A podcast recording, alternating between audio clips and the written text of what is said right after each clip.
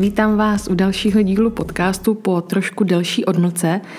Ale tohle téma je takové pro mě velmi aktuální a věnuju se mu už asi pár let z hlediska i profese.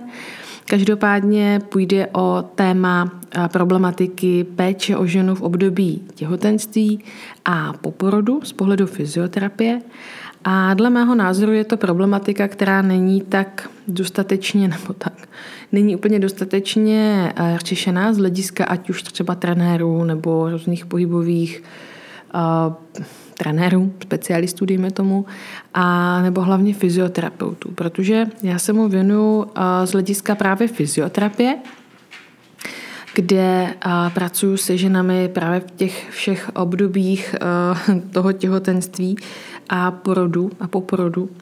A prošla jsem si samozřejmě nějakým specializačním vzděláním tady v této oblasti, protože o tomhle se nedá mluvit jenom z toho postu, že žena porodí a teď super, má školu života a dokáže všem radit. To samozřejmě do jisté míry taky, ale je potřeba se v této problematice samozřejmě vzdělávat. Takže i já jsem absolvovala několik kurzů, které se zaměřují na pánevní dno, na diastázu, a vůbec celkově ošetření toho pánevního dna, a péče o těhotnou ženu nebo vůbec a různé, já říkám, že porodní praktiky, nejsem porodní asistentka, ale fyzioterapie v tomhle směru také pracuje, takže i toto mám za sebou.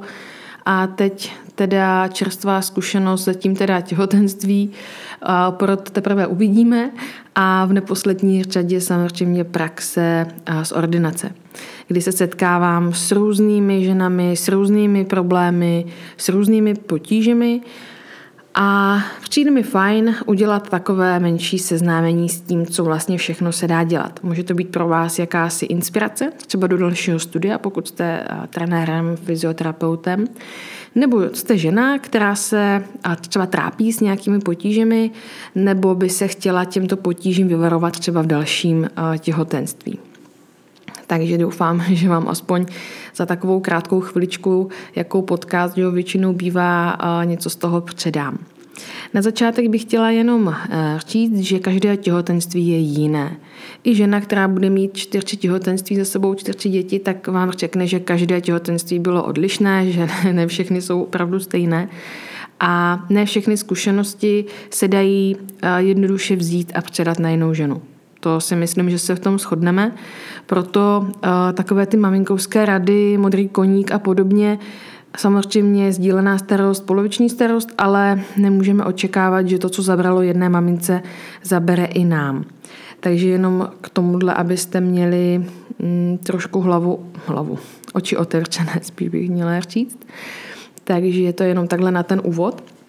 S tím, že samozřejmě pokud máte potíže, zdravotní potíže a případně nějakou diagnózu, je vhodná individuální péče. To znamená naštívit ginekologa, což myslím, že v období těhotenství není takový problém, případně se nechat napsat žádanku, pokud opravdu takový problém je, a následně jít na fyzioterapii. Fyzioterapie nemusí být pouze klasickou formou, to znamená 30 minut, ale můžete jít s žádankou i na soukromou fyzioterapii, kdy opravdu, když máte nějakou diagnózu nebo opravdu nějaký problém, je fajn tu žádanku mít, je to ochrana vlastně pro toho fyzioterapeuta, i když si hradíte tu terapii sama. Samozřejmě fyzioterapie klasického typu ambulantního, kdy jdete na půl hodiny, taky není špatná, samozřejmě dá se to. A potom ta druhá věc, kdy teda problém nemáte, ale chcete řešit třeba něco preventivně nebo spíš tak jako se o sebe starat, ale nechcete to dělat sama, ale chcete být pod dohledem, tak tam žádanku úplně mít nemusíte. Je fajn samozřejmě v případě potíží tu žádanku si jakoby získat, ale takto pracujete spíše jakoby preventivně v rámci nějaké edukace a udržování vlastně toho stavu, v jakém, v jakém jste. Takže těch možností, nebo takhle, ta problematika je samozřejmě trošku eh, komplikovanější, ale když jdete za trenérem nebo za trenérkou, tak tam si žádanku samozřejmě neberete, že jo? Tam, co by s ní úplně dělal, není to zdravotník, takže uh, opravdu je to takový, neříkám, že problematické, ale je fajn trošku uh, být pod ochranou tady tohle. Ale říkám, je to jenom jedna z možností a myslím, že nad tím by se dalo diskutovat zase trošku v jiném směru. A případně ještě je možnost různých online věcí a podobně. A tady jenom bych chtěla říct, že opravdu je vhodné se do těchto věcí pouštět, pokud nemáte problém. Pokud ten problém nějaký máte, tak doporučuji vždycky k tomu ještě opravdu za nějakým fyzioterapeutem si zajít, abyste věděli, v jakém stavu jste, případně na co si dávat větší pozor. A třeba právě kombinovat to s nějakou tou online formou. Tam si jen dávejte pozor na to, kdo ten online produkt tvoří. Jestli je to opravdu v bozovkách pouze maminka, která má za sebou tři porody a tudíž má školu života a to jí dává tak nějak jako pocit, že o tom může školit ostatní, tak to asi úplně nebude dobrý. A pokud je to trenér s nějakým specializačním vzděláním ohledně těhotenství nebo těhotných a žen po porodu, tak to myslím si, že bude fajn. A nebo je to právě fyzioterapeut, fyzioterapeutka, která se této problematice také věnuje. Jo, není to jenom tak, že skončíme školu fyzioterapie a hned jsme odborníci na těhotné ženy. To takhle bohužel není, opravdu to spadá do specializačního vzdělávání. Tak jo, rozdělíme si tento podcast na dvě části nebo dvě období, a to období těhotenství a období poporodu. Nechci vás nějak unavovat třeba informacemi o tom, co se v každém trimestru děje. Úplně tak jako to proletíme. Spíš bych vám chtěla říct, co třeba může ženu trápit, v jakém trimestru nebo v období toho těhotenství a jak s tím můžeme z pohledu fyzioterapie pracovat. A potom to druhé období, období po porodu, tak zase uh, nějaká inspirace třeba k té péči o tu těhotnou ženu. Tak jo, období těhotenství, uh, myslím si, že ženy, které byly těhotné nebo které se teprve chystají být těhotné, tak už možná něco si četli, něco si zjistili. Každopádně je to úplně jako jiný stav, než na který žena byla doteď uh, zvyklá. Pokud se o miminko snaží žena už nějakou dobu a má třeba za sebou nějaký potrat, tak, no potrat, no prostě se neuchytilo to embryo, tak může být více taková opatrná na sebe. Je to přirozené, ono to tělo ví, proč dělá to, co dělá a většinou v tom prvním trimestru bývá i docela dost špatně. A bývá tam dost takových nepříjemných věmů z toho těla a to tělo se tak svým způsobem chrání. Chtěla bych tady jenom zdůraznit, že většinou teda tohle bývá bez problému, co se týče jakoby pohybového aparátu. Ale třeba Možíšová vlastně učí, nebo učí, ona už neučí, ale ta metodika pracuje s tím, a pokud třeba se nedaří otěhotnit, nebo když už se to otěhotnění podaří, ale neudrží se právě to embryo, tak to může být spojeno s blokádami SIček a nebo vůbec celkové s problematikou v této oblasti, což může právě způsobovat ty opakované potraty. Je to vlastně změna uh, inervace v této oblasti, změna prokrvení. A pokud žena opravdu trpí třeba na časté blokády v této oblasti nebo vůbec nějaké spazmy a podobně i toho pánevního dna nebo v oblasti vycouru, tak doporučuji právě fyzioterapii zvlášť i tady v tomto období. Takže to je taková první věc. A potom v tom prvním trimestru většinou pohybově žena bývá bez omezení, ale jak jsem zmiňovala, bývá docela nevolno a zrovna jako trénink je to poslední, co vás jako úplně napadá. Zajímavější je potom druhý trimestr, který bývá pocitově mnohem příjemnější, lepší. Bývá tam takový nárůst, pocit nárůstu energie, ale můžou se objevovat třeba bolesti spodních zad, protože přeci jenom to miminko postupně začíná už více růst, není to tak markantní, jak potom v tom třetím trimestru, ale zvětšuje se vlastně tah nebo nárok na spodní část zad. I hrudníku, celkově ramen, šíje a může se objevit třeba i tah té vřešní stěny. Takže jsou to mm, potíže, když to řeknu takhle, které se objevují, ne, nemusí být u každé samozřejmě. A zrovna ten druhý trimestr je fajn a o to své tělo začít více pečovat. A doporučuje se spíše, neříkám, že posilovat, to moc úplně nejsem zastáncem ani mimo těhotenství, ale spíše aktivovat, stabilizovat a jak si držet pohromadě. Protože to tělo se postupně začne rozvolňovat Takže ten druhý trimestr je takový, uh, takové fajn období, kdy se těmto věcem můžeme věnovat. Může se objevit třeba inkontinence, která do jisté míry, teď uh, určitě budu za to napadat ale do jisté míry je normální, kvůli tomu, že se zvětšuje tlak na pánevní dno.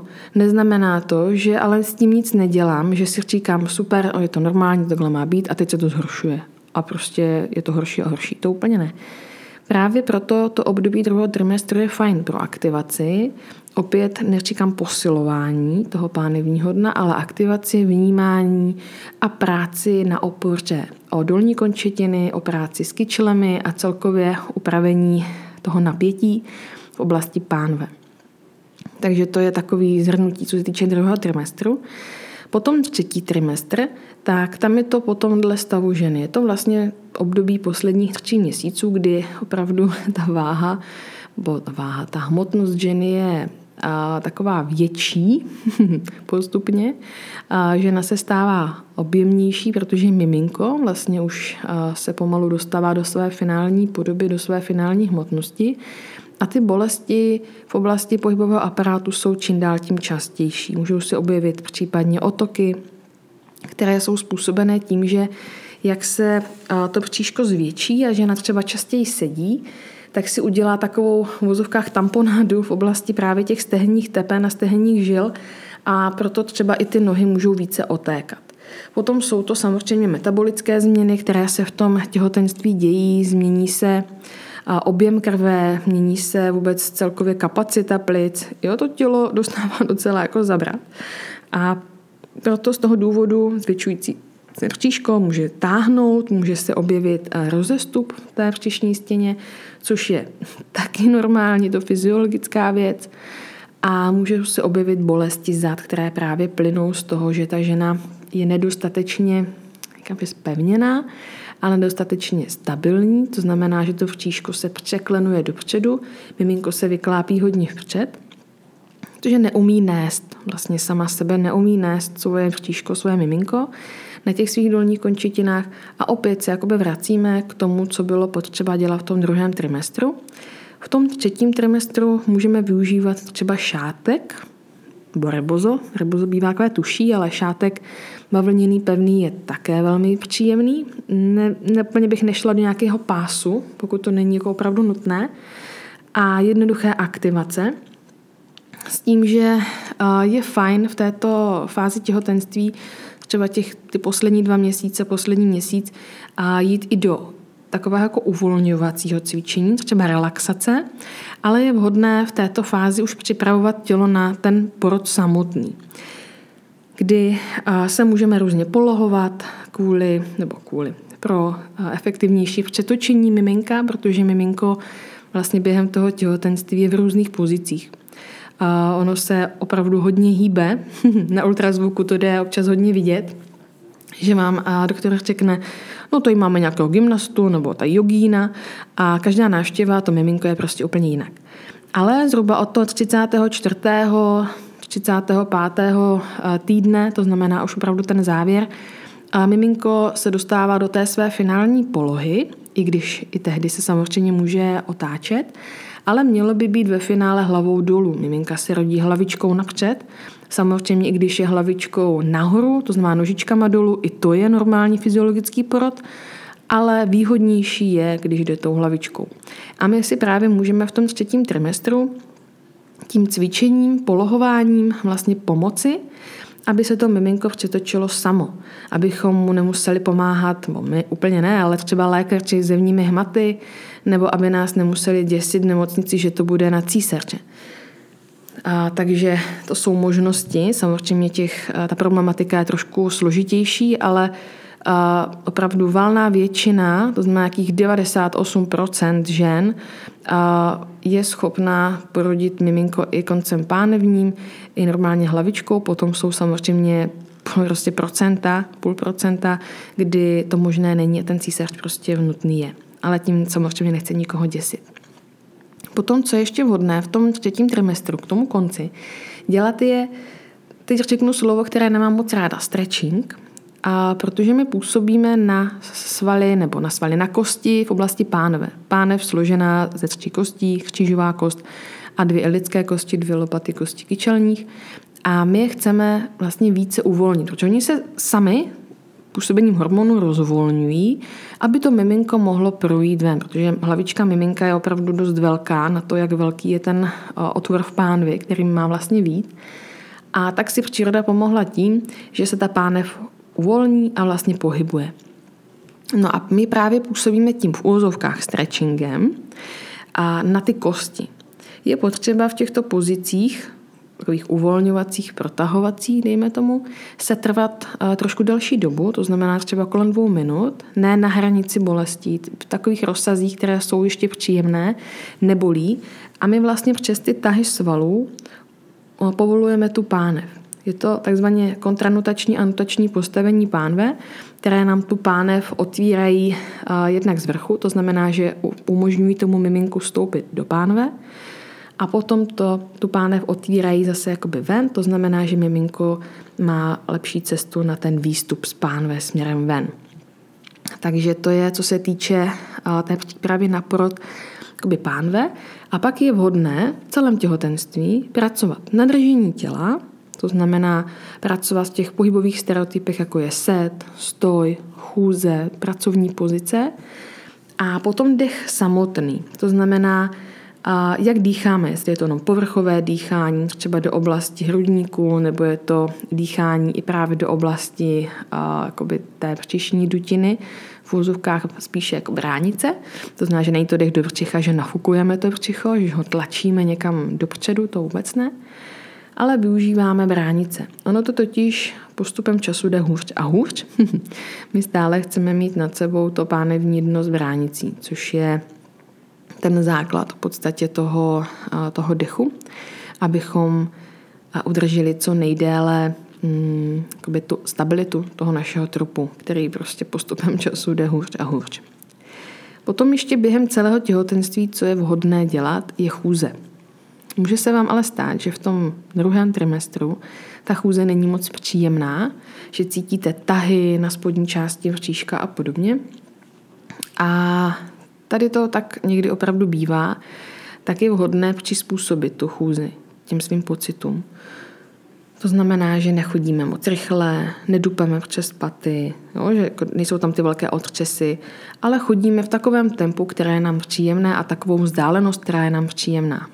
A když jenom osobní zkušenost, tak mě právě nebyla ta chůze mnohdy velmi příjemná, ale tím, že máme pejska, tak chodit uh, musím. A v některých obdobích se opravdu ozývaly takové ty přípravné kontrakce ve spodní části vrtíška, tak jsem si prostě zastavila, prodýchala a zase šla kousek dál a takhle jsem šla třeba těch 20 minut.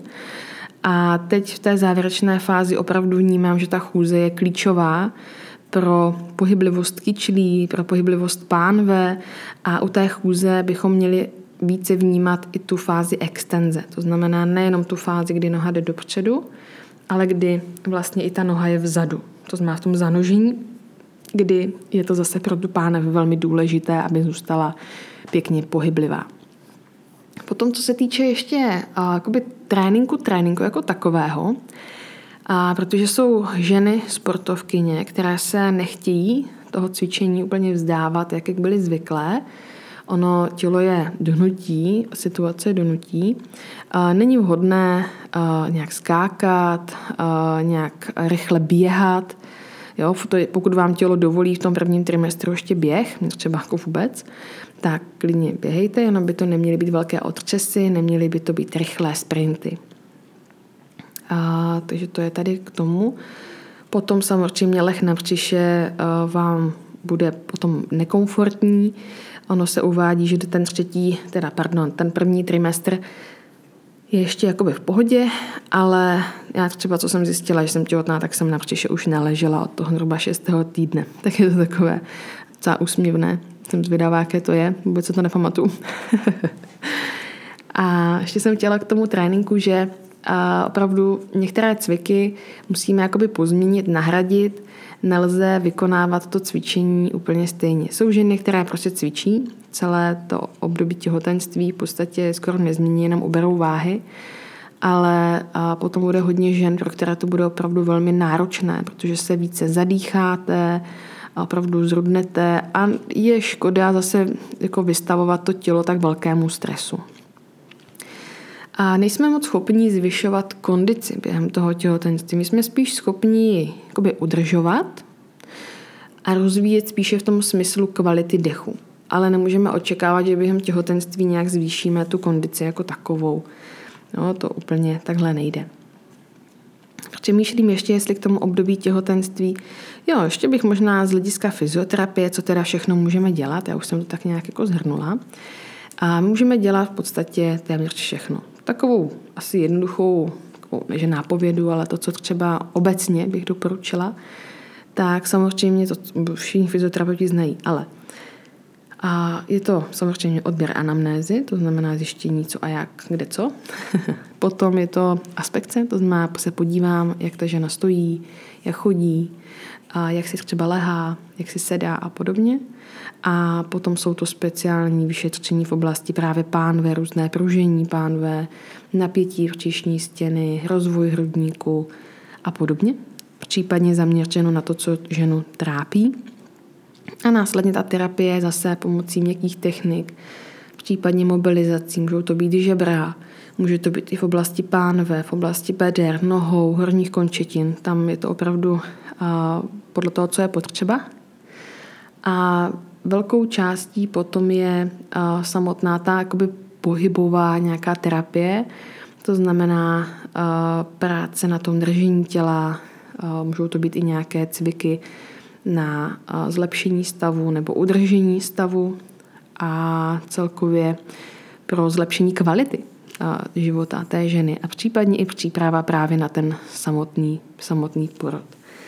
Kdy při tom porodu samotném samozřejmě my si můžeme říct, tak jo, budu rodit ve třepu, nebo jo, budu rodit v nákroku, nebo na čtyřčech. Ale co mám opravdu zkušenost uh, od svých klientek, co mi poví, tak většinou to dopadne úplně jinak, než si takhle naplánovali. Tělo si řekne, nebo miminko si řekne, jaká pozice mu v tu chvíli bude taková jako nejpříjemnější. A je vhodné to tělo poslouchat, nestát si jenom zatím, tak prostě já chci třep, pak budu ve třepu je fajn to opravdu případně změnit. Pokud máte porodní asistentku, tak ta vám pomůže, navede vás, případně prostě vnímáte svoje tělo. Tady v tomhle, myslím, že to je mnohem výhodnější takhle poslouchat. Tak, přemýšlím ještě, jestli jsem tam chtěla něco dodat. Mě to vždycky tak napadne právě, když jsem venku na té procházce. Co všechno bych vám ještě k tomu chtěla říct. Já se k tomu případně vrátím. No a potom ta péče po porodu, která je za mě také velmi zajímavá a velmi důležitá. A teď nedávno jsem viděla příspěvek, že ženy vlastně v období těhotenství jsou neustále kontrolovány. Že jsme kontrolovány u lékaře, je to každý měsíc návštěva, posledním v tom trimestru je to častěji a poslední měsíc, zhruba je to fakt každý týden. Takže těch návštěv je opravdu hodně. No a potom v období po porodu je to jedna návštěva za šest týdnů. Že to je po šesti nedělí a pak v podstatě nic. A žena je ponechána tak, jak je. Přitom uh, ta péče po porodu by z mého pohledu, a nejenom určitě mého pohledu, měla být a právě tou důležitou péčí o ženu, kdy to není jenom o těle, ale je to i hlavně o té hlavě, kdy je to opravdu, zatím nemám tu zkušenost, zatím to mám jenom, co mám eh, zkušenost od těch svých klientek a co tak jako studuju a sleduju, že to je opravdu velmi náročné období a pokud ta žena je prvorodička, tak spousta věcí i v tom jejím těle je nových a neví, co je vlastně normální a co ne. A ta fyzioterapie dokáže hodně věcí, neříkám, že usnadnit, ale spíše tak nějak jinak podat a to tělo nebo tu klientku, tu ženu navést. Takže prvně bych asi začala nějakým, samozřejmě je fajn až po tom šesti nedělí, nebo někdy ke konci toho šesti nedělí, asi ne úplně na začátku, přeci jenom to tělo se musí zhojit a po tom výkonu a je ideální, když ta žena opravdu odpočívá. protože to pánevní dno se natáhne, ty svaly pánevního dna se natáhnou prostě strašné velikosti, než v jaký jsou. Třeba šestkrát zvětší se tam opravdu velké tlaky, může být poranění. A to tělo se potřebuje v úzovkách zatáhnout. A těch šest týdnů je na to tak jako akurát. A v těch prvních týdnech je opravdu hodné, aby žena spíše ležela, než stála a seděla, aby to tělo nemuselo překonávat ještě vlastně tu gravitaci, že ty svaly jsou v úzovkách vytažené a oni se chtějí zase zpátky stáhnout. Ono se to děje samo, není potřeba tomu nějak pomáhat, ale moc tomu nepomůžeme, když uh, právě tam bude ten větší nápor. Třeba právě tím stojem, uh, když nosíme miminko nějak dlouho, nebo bychom ještě, nedej bože, něco těžkého zvedali. Takže tady opravdu si dopřát ten čas. A pokud už tu fyzioterapii vyhledáme, tak tam pracujeme spíše s takovou jako tou péčí, o tělo, zase zpátky vnímání toho těla, můžou se využít různé takové jako jemné techniky, jakoby hlazení, kdy zase zacelujeme tu včišní stěnu, pracujeme s dechem, učíme se znovu vnímat to svoje tělo ve stoje, vnímat těžiště svého těla v těch pohybových stereotypech typu stoje, sedu, péče o miminko, domácích prací a podobně.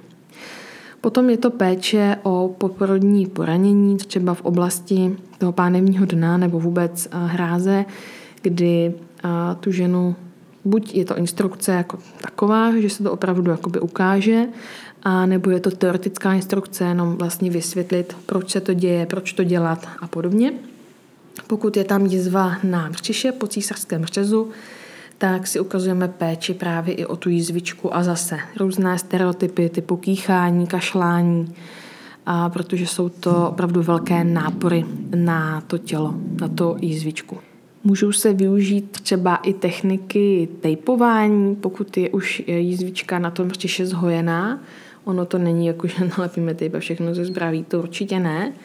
Ale tejpovat se dá samozřejmě v období těhotenství. No, to je taky, taky možnost, to jsem tam nezmínila. A potom a základní aktivace, jak jsem zmiňovala, do běžných činností a z hlediska dechu můžou to být fakt jednoduché pozice. Já jsem spíš zastáncem asi aplikace fakt do toho běžného dne, a pokud ta žena chce a jakoby cítí, že má i ten čas na to třeba i cvičit si vlastně sama, že miminko má vedle sebe nebo je na čtyřčech a miminko je pod ní, i to se samozřejmě dá takhle vymyslet. Tam je spousta možností. A potom je fajn vyšetření pánevního dna, které zase děláme z důvodu toho, že tam může být případně inkontinence, která se může rozvinout i u žen po císařském řezu. Je to velmi rozšířená věc a zase hm, to bych neříkala, že to je jako úplně norma. Samozřejmě v, v určité fázi potom těhotenství se může objevit, ale neměla by přetrvávat. A proto je fajn to pánevní dno vyšetřit právě i z této strany.